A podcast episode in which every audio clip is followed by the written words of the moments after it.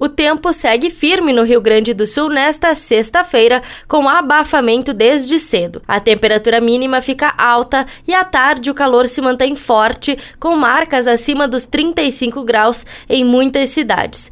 Em Alegrete e Santa Rosa, os termômetros poderão apontar até 38 graus. Conforme a Metsul, a combinação de calor e umidade formará nuvens carregadas, com possibilidade de pancadas isoladas de chuva, especialmente na metade norte. Em geral, chove pouco. Entre o centro e o oeste, o tempo fica mais aberto, com baixos índices de umidade e risco de queimadas em vegetação. Em Porto Alegre, a mínima será de 20 graus e a máxima chega aos 34.